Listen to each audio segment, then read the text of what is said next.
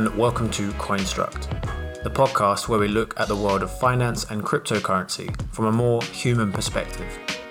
Today I am joined by Crypto Frog, a YouTube and Twitter personality who one might say is an influencer, but he himself resents that title. He has been pushing out great content for months now and is by far the most entertaining crypto YouTuber that I have watched. Frog is very deep into the NFT scene and has recently been pushing out some top quality calls for his followers. All are unsponsored. I have posted the link to his channels in the description below, so please head there, follow, subscribe, and support the crypto media landscape. Also, an important side note none of the conversations between me and Frog in this podcast should be considered as financial advice. So please sit back, listen, and enjoy our conversation. My sound okay? Yeah. Good. Okay, well, welcome to the show, and thank you very much for coming on.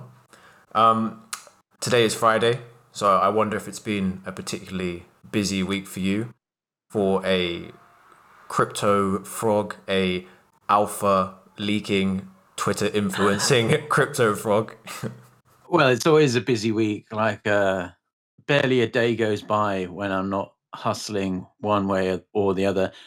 A lot of people might be surprised to know that I don't just do cryptocurrency. I have my own business. I have two junior frogs, so I'm a family man. nice. So I'm juggling. I'm juggling a lot of balls, but uh, yeah, considering the amount of uh, shit posts I put on Twitter and uh, the YouTube videos I make that can go on for like an hour and a half, uh, you might be under the impression that I don't have that much to do, but I am quite a busy uh, youngish man.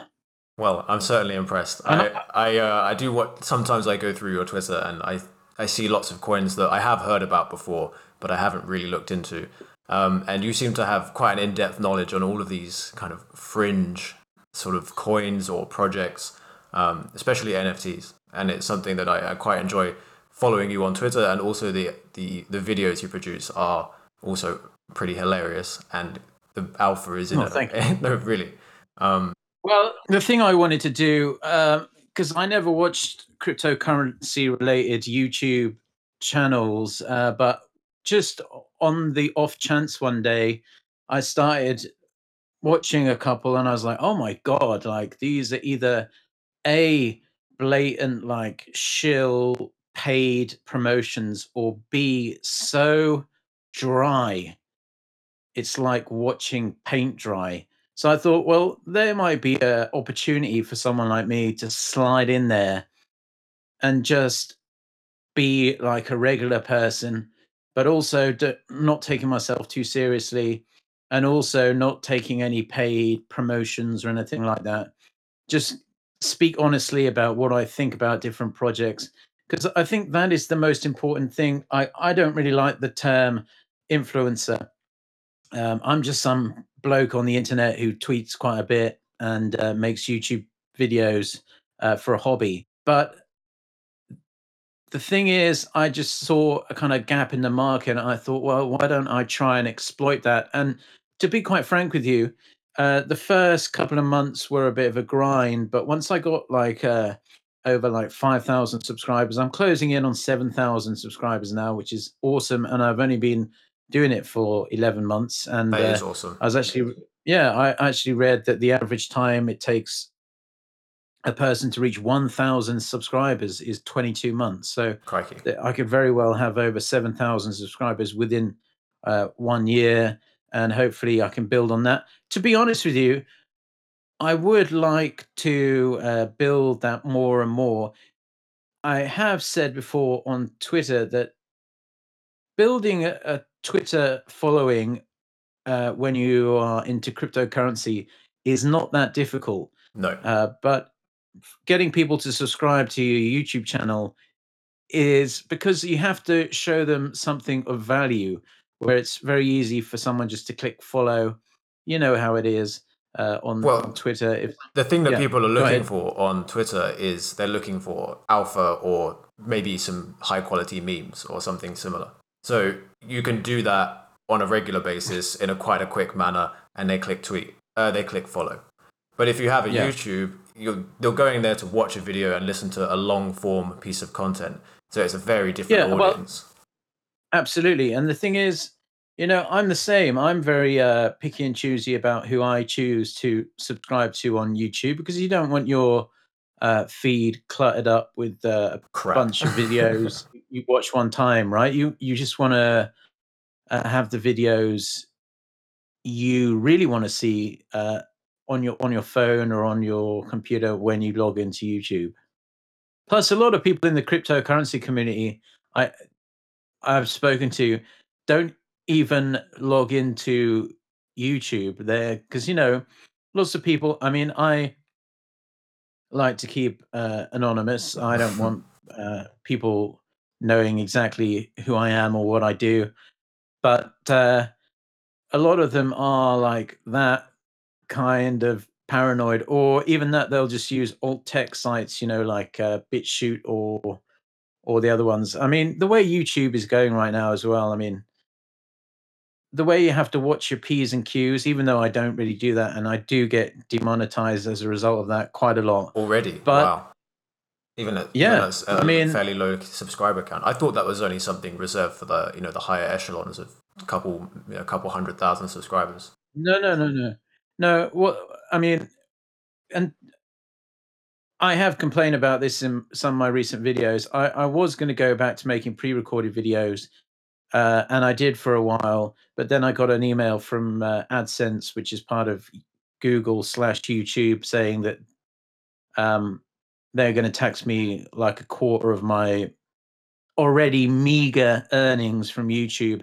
So until that issue is resolved and I have a clear answer on how much they're going to tax me, which is absolutely ridiculous considering the IRS in the United States are considering taxing a non-American who doesn't live in America for Americans watching their channel. It just blows my mind. Yeah, the whole the whole taxation but- kind of issue but- surrounding this whole thing is is is very uh, shady in my opinion. For example, especially cryptocurrency taxation, because Yeah. I I live in the U well my, I'm from the UK right, and I opened my my first account and I have my bank account in the UK.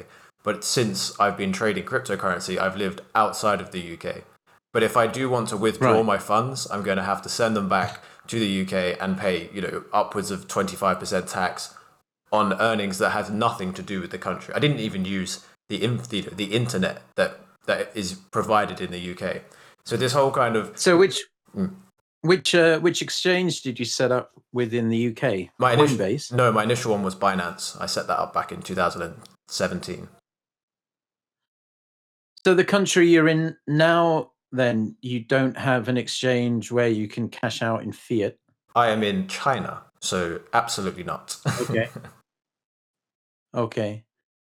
Yeah, well, I'm fortunate. I, I live in a in a place where cryptocurrency is tax free, and uh, the minute um, any taxes come in, I'm uh, skipping town and going to Portugal. I believe Portugal is still tax free. Uh, uh, there are a couple of other places, I know Malta is, be- and Malta was a, something I was looking at. If the bull run goes to any kind of expectation, then I may look at something like Malta or Portugal as a potential destination. Well, uh, the thing with Malta, though, I've been there before, and it's intensely dull. It, it is, but I do have some friends there. I like the city. I I like their language as well. It's like a What mix of Valletta? Valletta. Valletta? Valletta, yes, Valletta. yes, it's fun there. Um, But they Uh, all speak English anyway, right? They do. That's one yeah, suppose. which is useful if if that's your thing. I'm not going there for the for the English. Though I'm going. I would go there for the taxation and the sunshine, and also my friends that I went to university with. Right. Well, it seems like the all all the governments are banding together these days, and uh, if they aren't um, explicitly tax free, and that's the policy of the government, it's been laid out very clearly. I think it's just the way every single country is going right now, and I hear it is getting particularly bad in in the United States. Hence why, you know, Binance had to make. Um, I don't know whether they've made the US version of Binance yet or not? They have, But, yes, uh, but they they've done it to completely different. Like there's no leveraging uh, certain other things that you can't do, uh, and it's it's Right. actually basically a separate company. I've read recently a a, a fairly damning report about how CZ and the internal US Binance team have been organizing for the past four or five years how to basically circumnavigate every single uh, law that is applied to cryptocurrency that affects Binance, and they've essentially created a secondary company that hops around all of the all of the legislation. Um, and I don't know how BSC is going to fit into that, and I don't know if that's in any to the way. benefit to the benefit of their American customers. yes, of course, to the benefit. Right. Well, I mean, that's well, that's good then, isn't it? No, it's not for the benefit of I the mean- American customers. It's it's in order to it's in order to keep them to allow them to operate in the US. But apparently, Right. but apparently something along the lines of uh, they have been doing it in order to reduce the amount of tax that they pay and to pay as little into the US economy. I mean, not sure that's the direct reason, but that's an effect of it. By all their operations are paying as little as they can into the US economy, but still operating Right. in there and you know taking funds from American users. Well, yeah. I mean, that's just uh, any big companies like that, isn't it? I mean, you got Apple and all those guys in Republic of Ireland dodging taxes and everything. So Yes, it is true. Um, Yeah. Speaking of big companies, uh, I'd like to kind of get your opinion on the the recent the recent kind of uh, increase in institutions becoming investors in cryptocurrency. Uh, my big point is this: Why do you think they're all buying Bitcoin and not other not other cryptocurrencies? why do I think they're only buying Bitcoin? Yeah. Well, from you know from the published earnings, for example, Tesla is buying Bitcoin. Why why would these institutions be buying Bitcoin when realistically the actual use case of Bitcoin is not applicable to any business? Like I know a few coins. Well, it's just, well, it's just right. Well, I mean, it's a store of value. If uh, I know it isn't the most user friendly cryptocurrency in the world, but it is by far and away the biggest. And, you know, with this run, runaway inflation we're likely to see with all these stimulus packages related to the virus that's been doing the rounds for the past 14 months or so, I think that those companies are buying Bitcoin, but I think eventually, I mean, you got your institutional investors like Grayscale and all those; they're buying Ethereum. I'm sure on on. I mean, eventually, I think it will filter down to Ethereum. I don't know whether it will go much further down than that, uh, because I think clearly these companies like Twitter, Tesla, uh, I mean, Elon Musk, if he was advising his people at Tesla, he wouldn't say, uh, you know, buy a load of Dogecoin because he knows that's a meme joke currency. And I thought when he was uh, shilling that heavily, I thought that was so irresponsible. so of him. I actually irresponsible, really awful, really awful. yeah, absolutely dreadful. And uh, I think quite a lot of newbie investors will have got will, will have gotten significantly Stung, really. Uh, they they, they deify him. They really do. And I, you know, he's a smart man. With he's a big big business magnate or magnet, as he likes to say.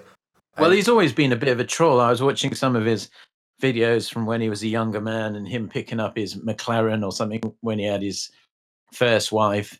He always has had that kind of uh sense of humor but i think the joke became old now. And even when he tweets about dogecoin now that it doesn't even move the markets like like it was doing initially that, 'cause people that initial people- pump was was ridiculous. You know, there was yeah one thousand percent. and I'm not, I'm not, I'm not, I'm not ashamed to say that I rode that wave. Yeah, also because I could see, I could see what I could see what was happening. All of a sudden, um, he was quite clever about how he started doing it. He was just leaving like these little um, cookies, you know, or little um, crumbs uh, without stating it explicitly, and then I, I started buying some at that point, and then I noticed that Dogecoin was trending on US Twitter, and I thought, okay,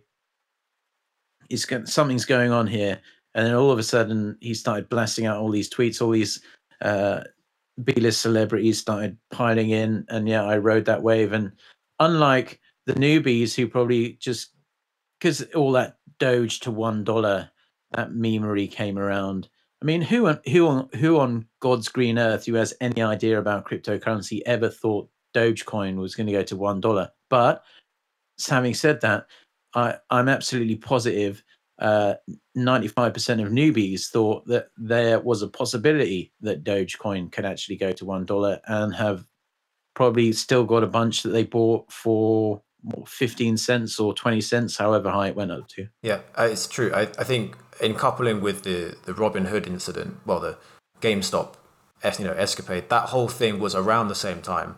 And they were seeing online all these people who have worked together as a society to beat the financial institutions and make loads of money. That was the narrative, right? And then he released yeah. these, these Dogecoin kind of, you know, like advertisements, and people thought that that was the next stage. You know, they thought, oh, this is the next hype. Let's go get on it. And all these all these exchanges started advertising on their front pages and on their Twitters. Oh, we now have well, Binance were, yeah, Do, uh, Binance were in on that too? Did you notice all the Dogecoin promotions they were running? Yeah, all they the all were, oh. and, all the top exchanges were doing it, and these were make these are the top exchanges that appeal directly to the retail, the new retail investors. So yeah, these, and the, you know, as as, as I mentioned in one of my videos, not only is that highly irresponsible, and I think, I mean, given the power and wealth Elon Musk has, I mean, I can't see anything coming of it. But I think there should at least be an investigation into that. And also, it has another bad negative effect on cryptocurrency because you're going to have all these people who jumped in uh, for the first time are thinking, oh, this is cool. My money went up 50% in one day. I'm going to hold it because it's going to reach $1. Now they are uh, financially obliterated or whatever the, you'd say on 4chan biz. and they are no longer interested in cryptocurrency. They think it's all one giant scam. They are going to tell all their circle of friends, don't bother with cryptocurrency. And Elon Musk is literally pushing the biggest joke in cryptocurrency when there are so many projects out there in cryptocurrency, in decentralized finance, that are really pushing uh, the boundaries of what uh, can be done in the space. But then he chooses to uh, hit home with Dogecoin. Uh, it just it just really wound me up. It's really awful. He he does it. He he signifies you know he signals to the masses to buy Dogecoin, and then he quietly buys Bitcoin.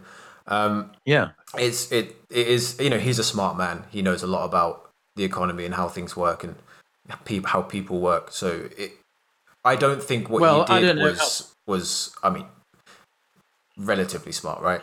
But I don't think he knows. I think he knows what he did would have the effect it did have. Uh, and that thing he says, he makes that comment. Uh, the most ridiculous thing is always what happens. I think he. I don't know yeah. if it's like. It seems like some kind of egomaniacal thing where he thinks that if he says no, it, I think it's like. It will come. I think he kind of has. I think he still has this kind of mind frame of like. Uh, you know, like the kind of dorky kid at university, but also the kind of or college or whatever, who was super smart and uh, knew all these uh, quotes and all that philosophy. May, probably majored in philosophy or something, and could rattle off a bunch of uh, quotes to try and impress a chick at a party, you know, at university. He still kind of seems like he has that mindset.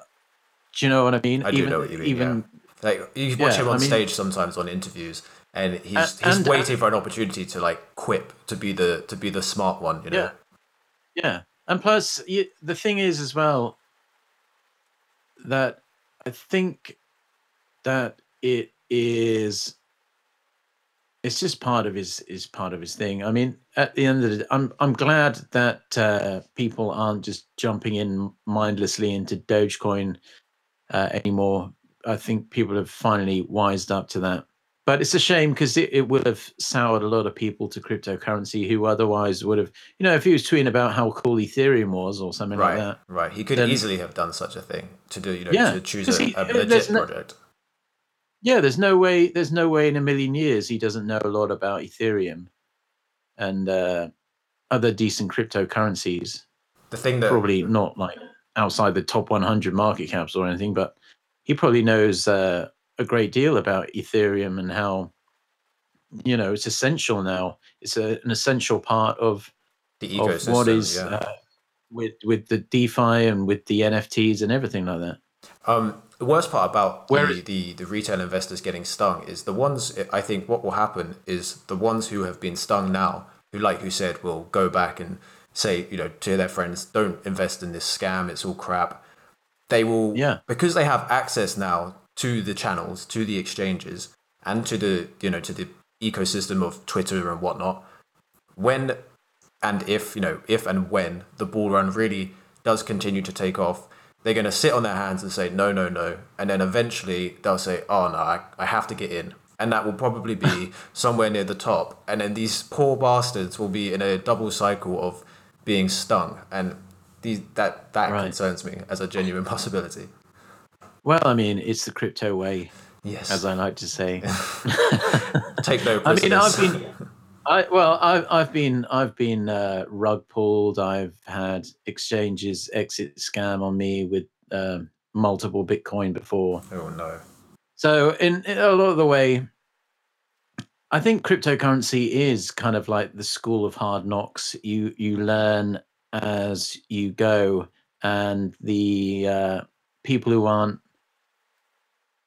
I don't want to be like one of these people like in it for the tech and all that kind of jazz, but it, and, and unless you are kind of interested in that side of things, and if you if you get burnt a couple of times, then you're just like, oh well, there's always I always say in my videos, like cryptocurrency, the way it is right now, especially now, it's it's crazy. Like you you miss a day or something, you miss a couple of days, you come back to Twitter, you come back to uh, wherever you wherever you've been, and uh, everyone's talking about stuff you've never even heard of before. It's true. Every, So so, many new things all the time. Yeah, yeah, it's like it's like buses. So uh, that's why I never get uh, too head up about people uh, posting, "Oh, I, I hit a 20x" or blah blah blah.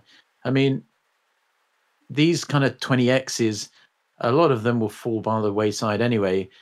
A lot of the time, they didn't actually ride it all the way up to 20x, but they just want the clout for saying that it eventually went up to 20x when they probably got out at like Five 2x or or- two, yeah.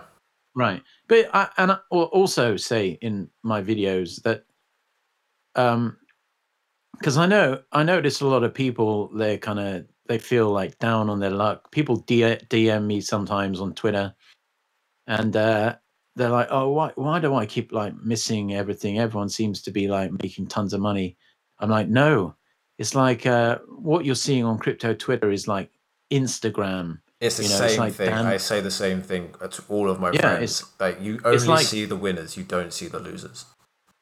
Absolutely. It's like uh, Dan Bilzerian's Instagram, right? Oh, Dan It's like- yes. Or whatever his name is. I, I don't even use Instagram. But, you know, when he surrounds himself with all the hot chicks and the yacht and all that. But, you know, you know probably 90% of his time is uh, spent alone, Yeah. like crying. Probably like quite an why is my- unhappy man. You know, he hasn't got where's Yeah. my family, where's my you know, my happiness. Yeah. Yeah, because happiness and also it doesn't show him handing over like ten thousand dollars in cash to each of those chicks that he uh, has in his little photographs and all that. It's true. Uh, So so so it's basically I just think crypto Twitter is a version of, of that. I think the same, and I think that someone like yourself is is doing uh, a bit of a service by, you know, for example, I saw you you mentioned uh, that you dropped your alks your Alchemix bags the other day. Yeah, I was pissed off. Yeah, it, I felt like I knew it was very inflationary, so I was under no illusions about that. But it just seemed like I was swimming in an ocean of whales, and the whales um, had no regard for uh, the project because I think the project itself is really good, and them just relentlessly dumping, it makes a legitimately good project in my in my mind.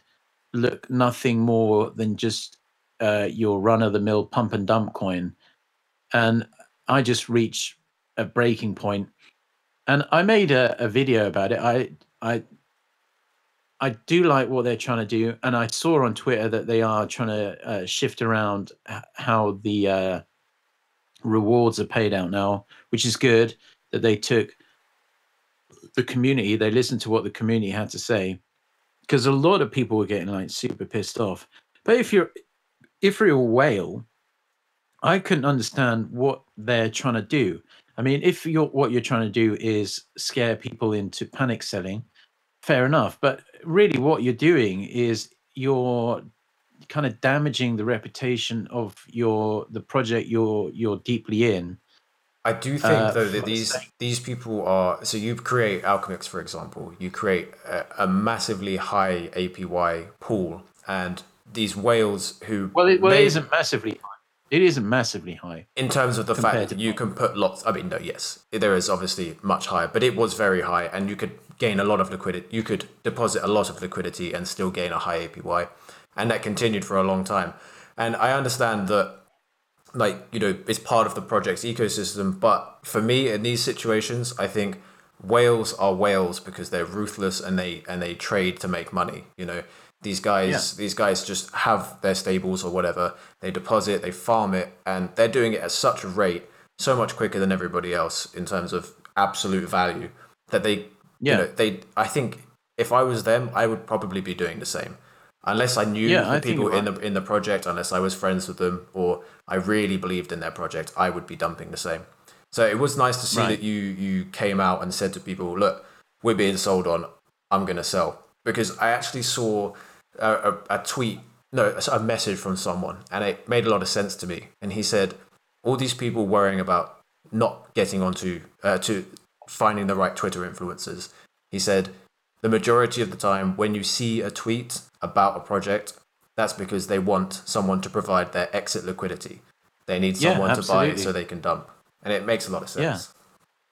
Yeah. No, and I think the, the thing, I, like I've been on this journey with crypto Twitter, like uh, starting out. I mean, I was in crypto long before I even started doing crypto Twitter, but starting out it's exciting when you start uh, collecting some followers, and then certain point around like five thousand followers, people are like you feel like people are hanging on your every word, and then it really is tempting. You can see people fall into the trap every every time like once you reach a certain amount of followers, then your DMs are getting constantly hit up with projects saying, "Can you shill?" And they will pay an absolute fortune for you to put out, say, three tweets, like thousands of dollars. Yeah, it's crazy. And it really is. Um, but the thing I find is you can see once you have an idea of how the game works, you can see straight through the people that are doing that. Even now, because I mean, I can see which projects are DMing me and who's who's uh, actually uh, taking their money. But even before that, you can easily see. You can see by the synchronized, almost synchronized mass shilling of a certain project. That is an instant red flag for me on uh, crypto uh, Twitter. I think the most a lot of uh, these got the most kind of a lot of these. Yeah, you go, you go. No, it's just instantly because uh, I know that uh, I've be, received messages saying to me like, you know, we'll get you a good price. We'll make sure you're on the whitelist for the pre-sale. You know, we're going to list at this certain price, and then when we list, could you put out some tweets uh, and let's make it go 10x or something like that? Yeah. When in reality, uh, it may very well go 10x, but then it's going to fall flat as a pancake. But the fact is, it's just the project itself is just not worth talking about. So uh, what what I'm trying to say, the point I'm trying to make is, I think reputation. I think at a certain point, people realize uh, if they're smart anyway, that having some degree of reputation and having some morals, that's when people start to like, uh, you know, adapt or become more mature on crypto Twitter. Because if you notice, I don't know whether you noticed this before, but very, very rarely will you see uh, a big account like Not So Fast or Crypto Dog or something like that tweet about a project with like a sub $1 million market cap or a sub $5 million market cap. Because the minute they do, that project will three, four, five, 10x It- in next to no time. Yeah. But the thing is, they know that if they do that, there is also a large portion of the Twitter community that will attack them for shilling it. So even if secretly they quite like this project, they refuse uh, to to tweet about it. Do you know what I'm saying? Yeah, I do. It becomes attached to the person. You know, if if Crypto and- Dog yeah. uh, tweeted about something that was sub one million, it would become Crypto Dog's project. You know, it would become Yeah. his thing. The thing you said about Yeah. reputation is actually really prescient. I think. Um, so I work as a moderator for three projects for Harvest Finance, 88 MPH, and DRC Digital Reserve Currency, and these three projects are from my opinion, rather coincidentally, they're all kind of interested in organic marketing, organic growth mainly. So, Mar- uh, Harvest Finance does do have paid marketing, but it is in general much more organic, much more community based, and it isn't really in any way in your face shilling. Look at us, we're going to 10x. It's just based on humble facts about the product, about the protocol, and you know working with people for it. We've had offers from Harvest is is is farm, is it? yes, Harvest is the farm token, is the reward token for Harvest Finance. Right. Uh, Okay. 88 MPH is the same. Uh, they are rather than paying for marketing, we've only been doing partnerships with uh, with kind of artists, for example, NFT artists. There's lots of great NFTs from 88 MPH. Um, other projects such as Boring DAO or Harvest also, you know, mutual marketing like that. And DRC is also fully organic. And the the reputation thing, I think, is when you try to build something from organic methods, growth is so much slower than if you use Yeah. these other methods such as Twitter influencers. And a really good example of that is the paid network token that was recently exploited. Uh, this, for Yeah. me, is just an encapsulation of this whole conversation. They, I saw Twitter influencers, some people who previously I thought were pretty good. I sort of respected their opinion. I don't really follow so many of these guys' shout outs, but I did look into their projects. I saw paid network and for something about it I just didn't really I just didn't really like and I never got into it and it went huge and you know I still just didn't get in. And then Yeah. obviously the I don't know if you saw the details of it. They they said that the minting function of the contract had been removed in a previous audit and obviously it had not been removed and they minted something like 61 million dollars worth of paid tokens and sold them on the market. The price went Yeah. from about three dollars at the time of the exploit to a bottom of twelve cents. Now Yeah. but now they're coming back. it's crazy. This Now is the, this is the craziest part.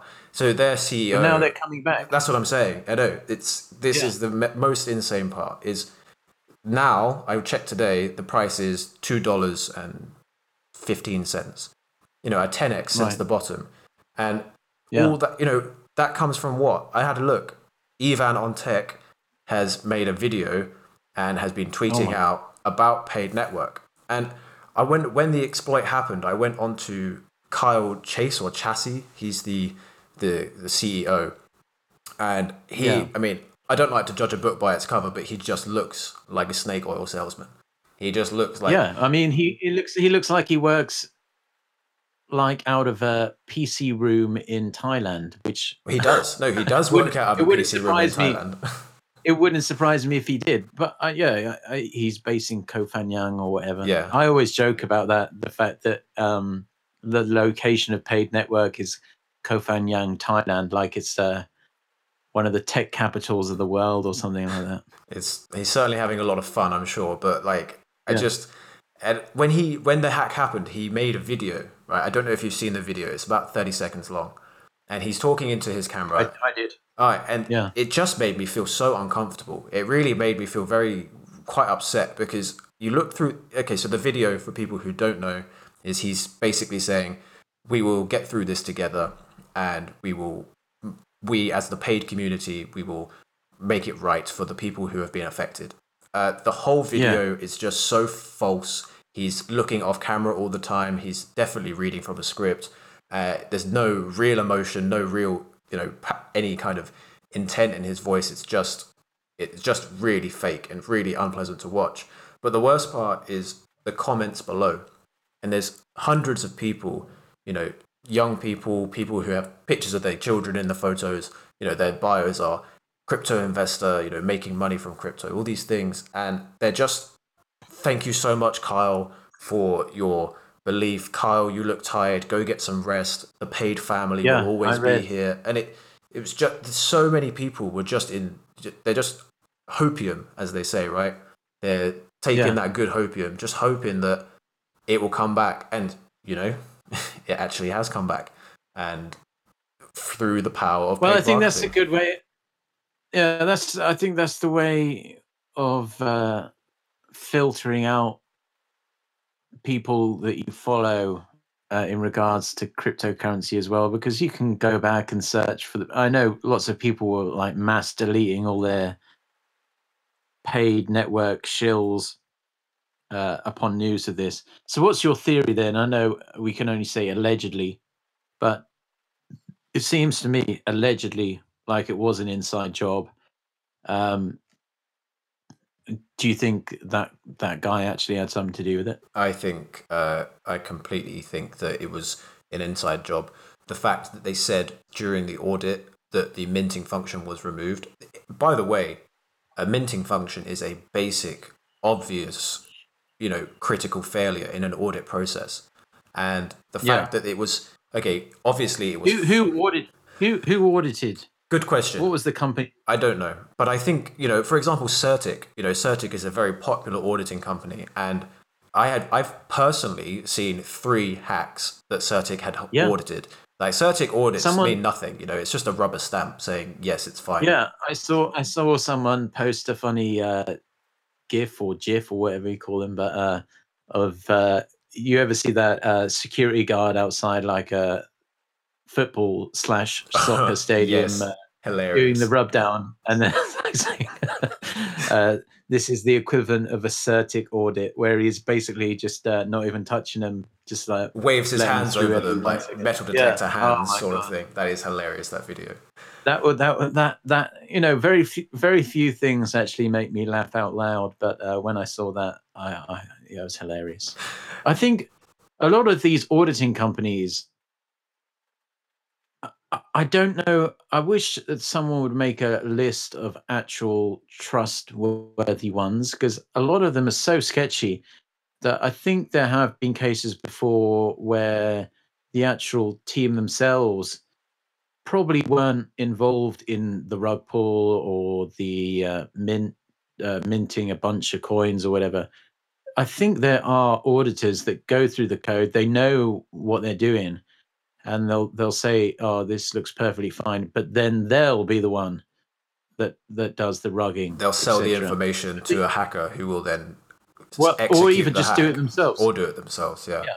I mean that's yeah. the thing. This is this hack audits in general for me have always been a very difficult thing because so the people you want to hire to look at your code really is the top hackers you know the people who are made for exploiting these things. These people who know how to exploit code are the ones you want to look at your code but the problem is right. is once well, they have that information how do you trust them not to exploit your code when so much money is at stake and everybody is anonymous and you know tornado cash exists, really the repercussions are pretty minimal. Um, yeah. it's it's a very dangerous procedure, I think. But it, you know, people so need you, it. have you ever been rugged yourself? I have been rugged a couple times. Um, I think it's a badge of honor in in many ways. uh, how how much did you get rugged for? Luckily, not so much. What's the most? What's what's the, what's the most you've been rugged for? About five six hundred dollars. Jesus, you're you're a novice. You're a novice. Hey, when I started in my I- rug pull think- days, I my capital uh, it still isn't high. I'll be honest. I'm still not a whale, but uh, certainly I was playing around in the in the Defi summer with small money, like BSC is now, right? But back in on Ethereum, the OG rug pull season. Yeah. Yeah, well, I I think my biggest rug was like twenty Ethereum. Oh no! Uh, I've had a, I've had, uh, I think I've been rugged like maybe five times on Ethereum, and I think I've been rugged like once on Binance Smart Chain. I, I've given up on Binance Smart Chain now, unless uh, I did say I made a video that I was uh, bidding farewell to Binance Smart Chain. I just think, I just think that is not pushing the DeFi space forward at all. It's just a rehash of like these high APY farms that don't do anything apart from pump out insane amount of to- pointless tokens that will go to zero within like Days. a couple of days. Yeah, you made a. I did Whereas- watch that video, where- and I and I thought you made a very very interesting comment, which I've actually used a few times now since watching your video, um, about the BSC Binance Smart Chain being a sort of training ground, the training wheels before you learn to graduate to riding a bike on the Ethereum yeah well blockchain. i think that yeah i think that is the one advantage of it. That's what i was saying to uh, a friend of mine who recently got into cryptocurrency and uh, he was playing around with yield farming on ethereum. I think he was in badger and uh, he got in just before it took a bit of a tank and uh, he was you know because you have to un- unstake it then you have to withdraw it then you have to uh, take it out of the Uniswap pool, and he was just like complaining about how much. It's like five hundred dollars he had to worth of gas. That would Yeah, be, no, it was like insane amount of gas, and he only had like eight hundred dollars in Badger anyway. Oh goodness. So I think that is the the that is the way that you can just mess around. Basically, I won't say risk free, but you can make transactions and get used to the process for when you're ready to move on to Ethereum, which 99.9% of the quality DeFi projects are and will continue to be. Yeah. Um, one thing that was really I don't I have really mixed opinions on this, and I would like to hear yours. Um, so Binance Smart Chain is for quick analysis a Ropsten, I think Ropsten test network, Ethereum test network that they manipulated into a open net- network and has I think it's 22 centralized Binance, well, sorry, decentralized servers, but they are all run by Binance Corporation. Yes, Uh, it's centralized. It's a fully centralized uh, blockchain, yeah. Uh, so that's in lots of ways. I hate it and I don't trust it. That's why. That's why. That's why he calls it C DeFi. Centralized DeFi, yeah, that makes sense. Yeah. Um, Yeah. But one thing that did happen just recently was there was the biggest rug pull on Binance Smart Chain, which was Meerkat Finance, and they rugged Yeah. $21 million. And, Yeah. you know, everyone was saying, oh, it's the end of the Binance Smart Chain. But what CZ did was, or whoever, what they did was closed the Binance bridge.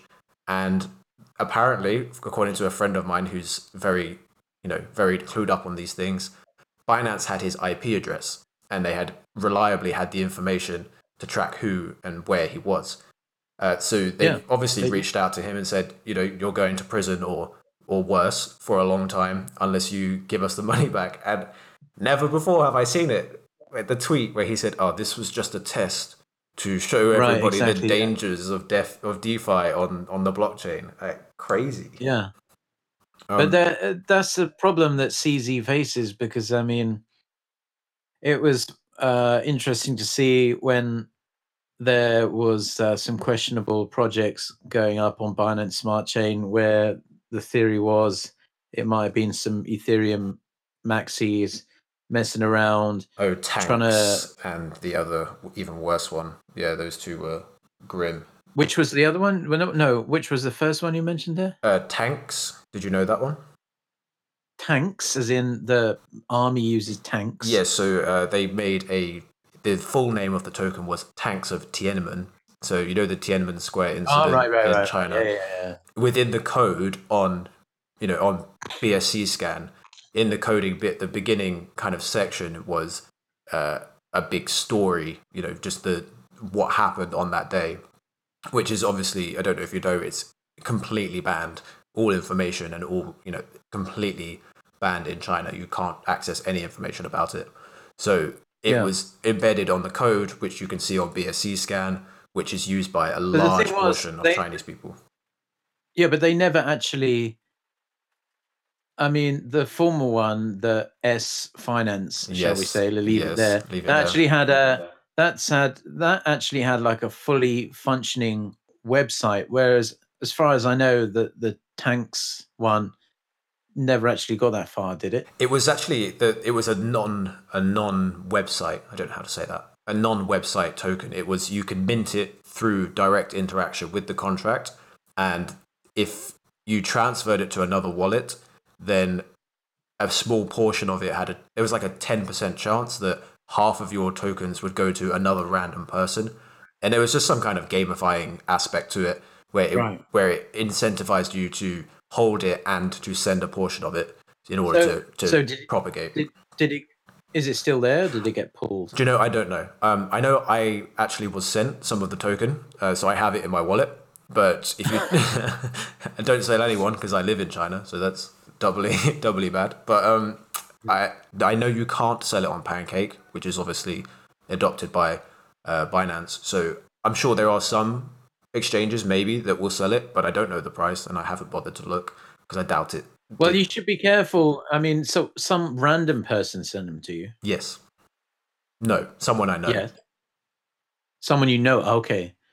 Because you know there are those uh, dusting uh, attacks. It's like a malicious way of uh, they'll they'll send you a small amount of a token just so you wonder what it is, try and sell it or something. It's a way of identifying your wallet. I can't remember exactly what they label it. I think it is. But whenever I dusting, what they find- call it, yeah. Yeah, yeah. Whenever I whenever I scroll through and see a, a token, I I- I never bought myself. Uh, yeah, just if I were to ever give any financial advice, it would just be just to ignore it. Just ignore it. Yeah. No, the reason it was sent to me is because we saw it. A little group of my friends. We saw it on on CT, and they said, you know, they know where I live, so they thought it would be funny to send me some, and I. Right. it was quite funny. I understand that. so, I'd like to ask you on the subject of the decentralized BSC. Uh, what is your kind of opinion on the concept of decentralization in crypto? Well, I mean, Ethereum is is decentralized as far as I mean, there are coin there are tokens floating around that are twenty times more offensive than than anything that's ever appeared on Binance Smart Chain, and they're still floating in cyberspace. So, as far as I can tell, Ethereum has it on a on a lock. I think all these pretenders coming along. I, I'm I don't get all this hate for Cardano. I think like uh Charles Hoskinson's uh heart is in the right place.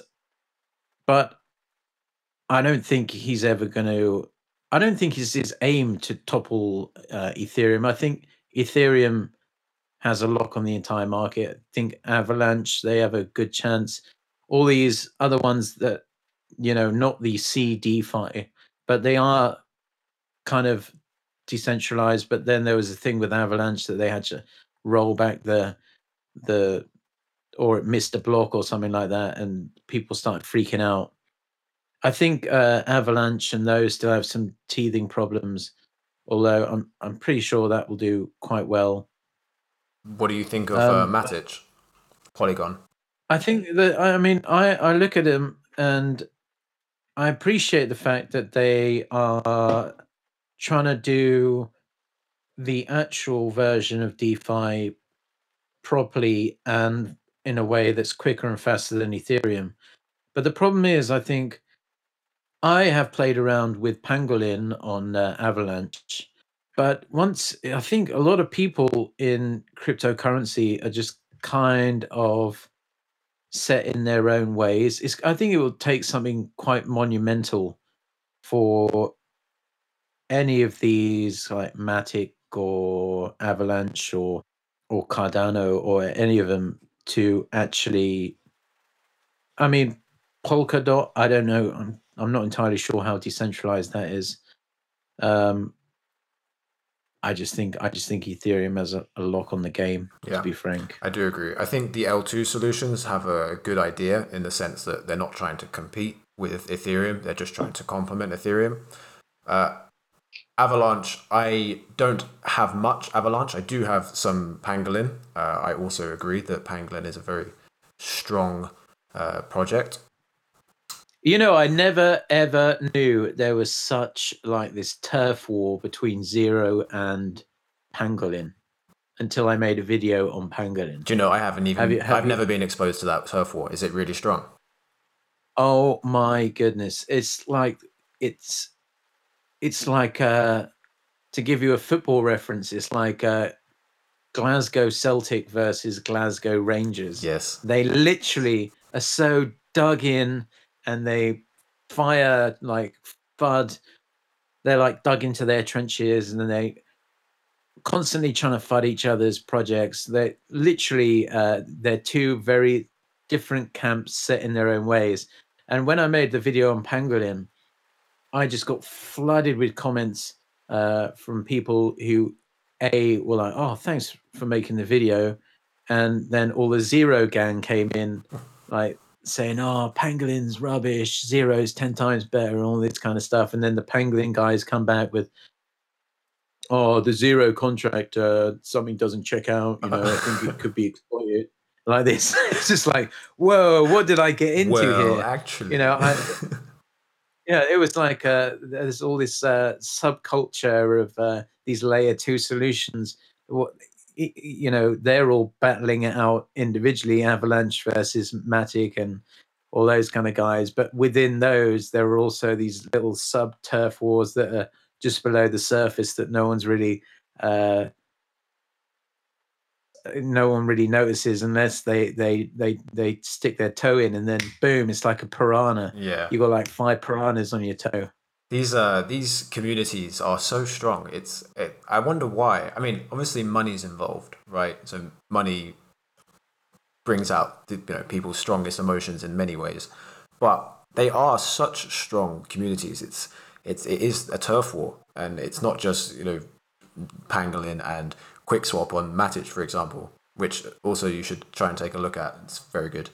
Um, I, it's not like these things. So what do I? Mm. Is it, is it like setting up Binance Smart Chain and Avalanche on your MetaMask? You just have to uh, follow the thing and put Matic Network on your MetaMask. yeah, so Matic use... is about as simple as Binance is uh, in terms of bridging. I find Avalanche was a bit more complex with the because you had to use the Avalanche wallet. Uh, which also was a bit complex with the C chain and the X chain. Uh, Matic is just yep. a direct port, a, direct bridge from Ethereum to to Matic network.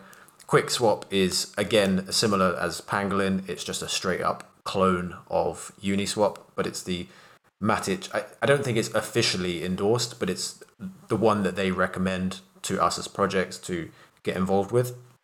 They're also yeah. doing incentivized. It's funny because um, if you go onto Avalanche's uh, official YouTube, the only um, exchange they talk about on their official YouTube is Pangolin, whereas um, Zero I think does a lot more volume than Pangolin, but I think uh, Avalanche kind of have given their tacit endorsement towards Pangolin.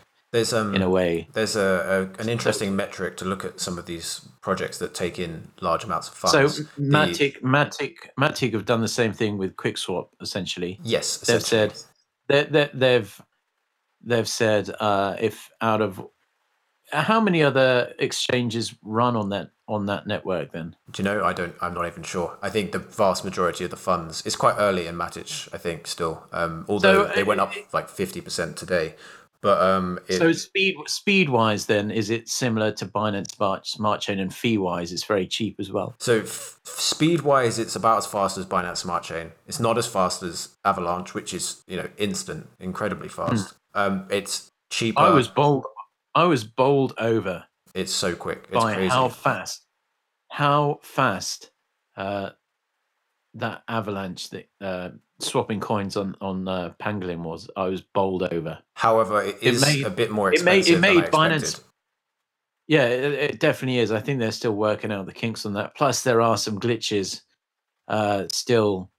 Like uh, sometimes you have to reset your MetaMask, log out of MetaMask, close all the exchange down, clear your cache, clear your cookies, and then log back in, log back into MetaMask. So I had that Sometimes it- same issue with the with if a trans. Sometimes the first transaction on Pangolin would be stuck, stuck. but yeah, I actually didn't have to do any of the other steps. I only had to do the reset MetaMask from the advanced settings.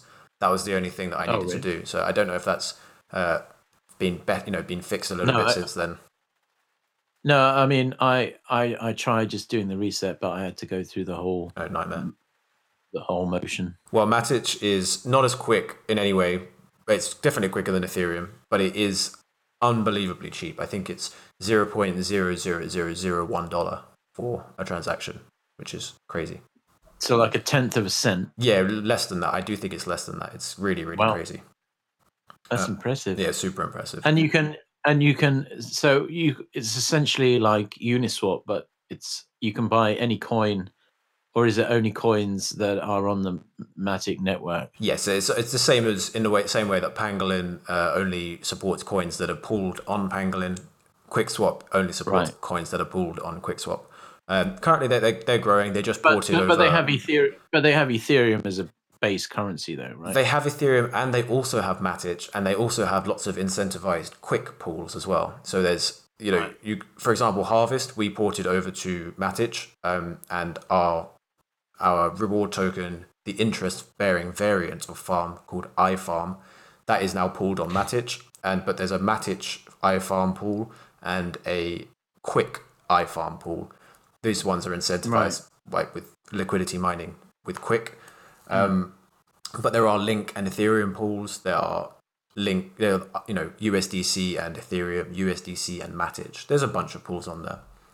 but the thing is the thing is i, th- I think um uh, no matter how much they they try that i don't think they're going to make a dent in uniswap or sushi swap to be quite frank I agree. with you Um, even one inch i mean one inch runs on ethereum they they've been throwing what one inch airdrops at everyone but people barely even touch one inch and that's a decent dex as well so It's decent. Yeah, I think that one inch will port, um, and I hope they do. I, I heard they were going to Binance Smart Chain, but uh, I do hope they, they go somewhere else because I don't think there's space for them on Ethereum. yeah One thing about sushi that does worry me, I don't know if you're kind of aware, now that sushi and yearn are all part of the same ecosystem.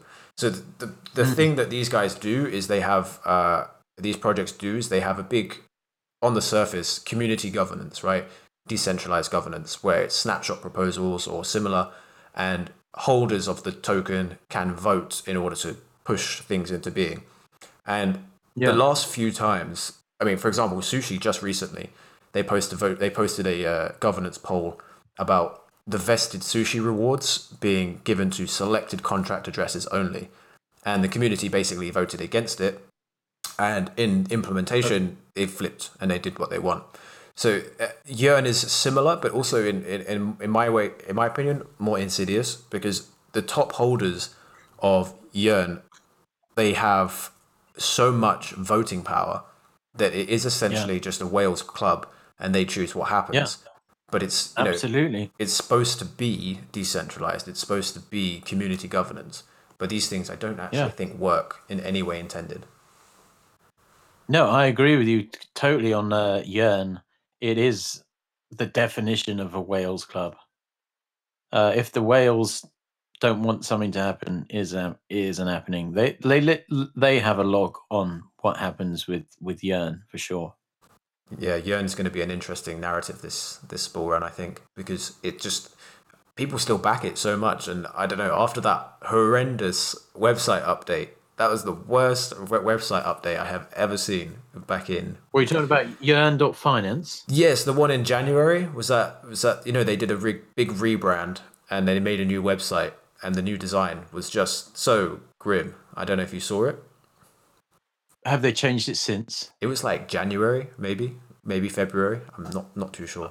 I, I haven't been, but yeah, I, am lo- looking at it now, and they've definitely changed it a lot. I mean, it used to be pretty bad anyway. yes, no, it was bad, and then it got worse. But they had like spent millions on it. Apparently, I remember they everyone was very excited. and There was all this you know hype buying, and then it dropped, and we were like, oh my goodness, what what have they done? I'm trying to pull it up now to see. Um, well, made... the thing is, uh, I mean, a lot of the things that like I, I honestly believe that Andre Cronje is uh, flat out genius, but I also think he is kind of irresponsible in the way he acts as well. Like I don't think he's uh, necessarily uh, a saint, shall we say? Uh, but I think, uh, I mean, the thing that they've Yearn have kind of uh, teamed up with some rather questionable people in the past, and there've been all the exploits. Pickles been done over loads of times. Cream. And, yeah, cream, and he he keeps calling it the Iron Bank every time he tweets about it. It's the least iron bank I've ever ever seen in my life. Hmm. Like I literally would not touch cream with uh with a ten foot pole. No, nor I. Um, there was uh, an opportunity uh, for some kind of potential cooperation. And plus the cover, is it cover the insurance thing that had a bunch of problems as well? Yeah, isn't that hilarious? When the, I the insurance protocol got hacked. like... Right, exactly. Because I, I I had a fairly substantial amount of money in a project, uh, fairly big one. I won't name it, but this was after the the hack and after they said they got all their stuff sorted out. But I literally couldn't get cover for. They said, "Oh, our cover has reached capacity." I mean, what kind of insurance uh, company reaches capacity? It just didn't make any sense to me. So I was just like, "There's no. um, there's a very good new insurance protocol coming out that uh, both a few projects I'm with are beginning to cooperate with. It's called Unslashed Finance, and it's a very nice, uh, very nice website, and they've just sort of launched yeah, quite I, recently.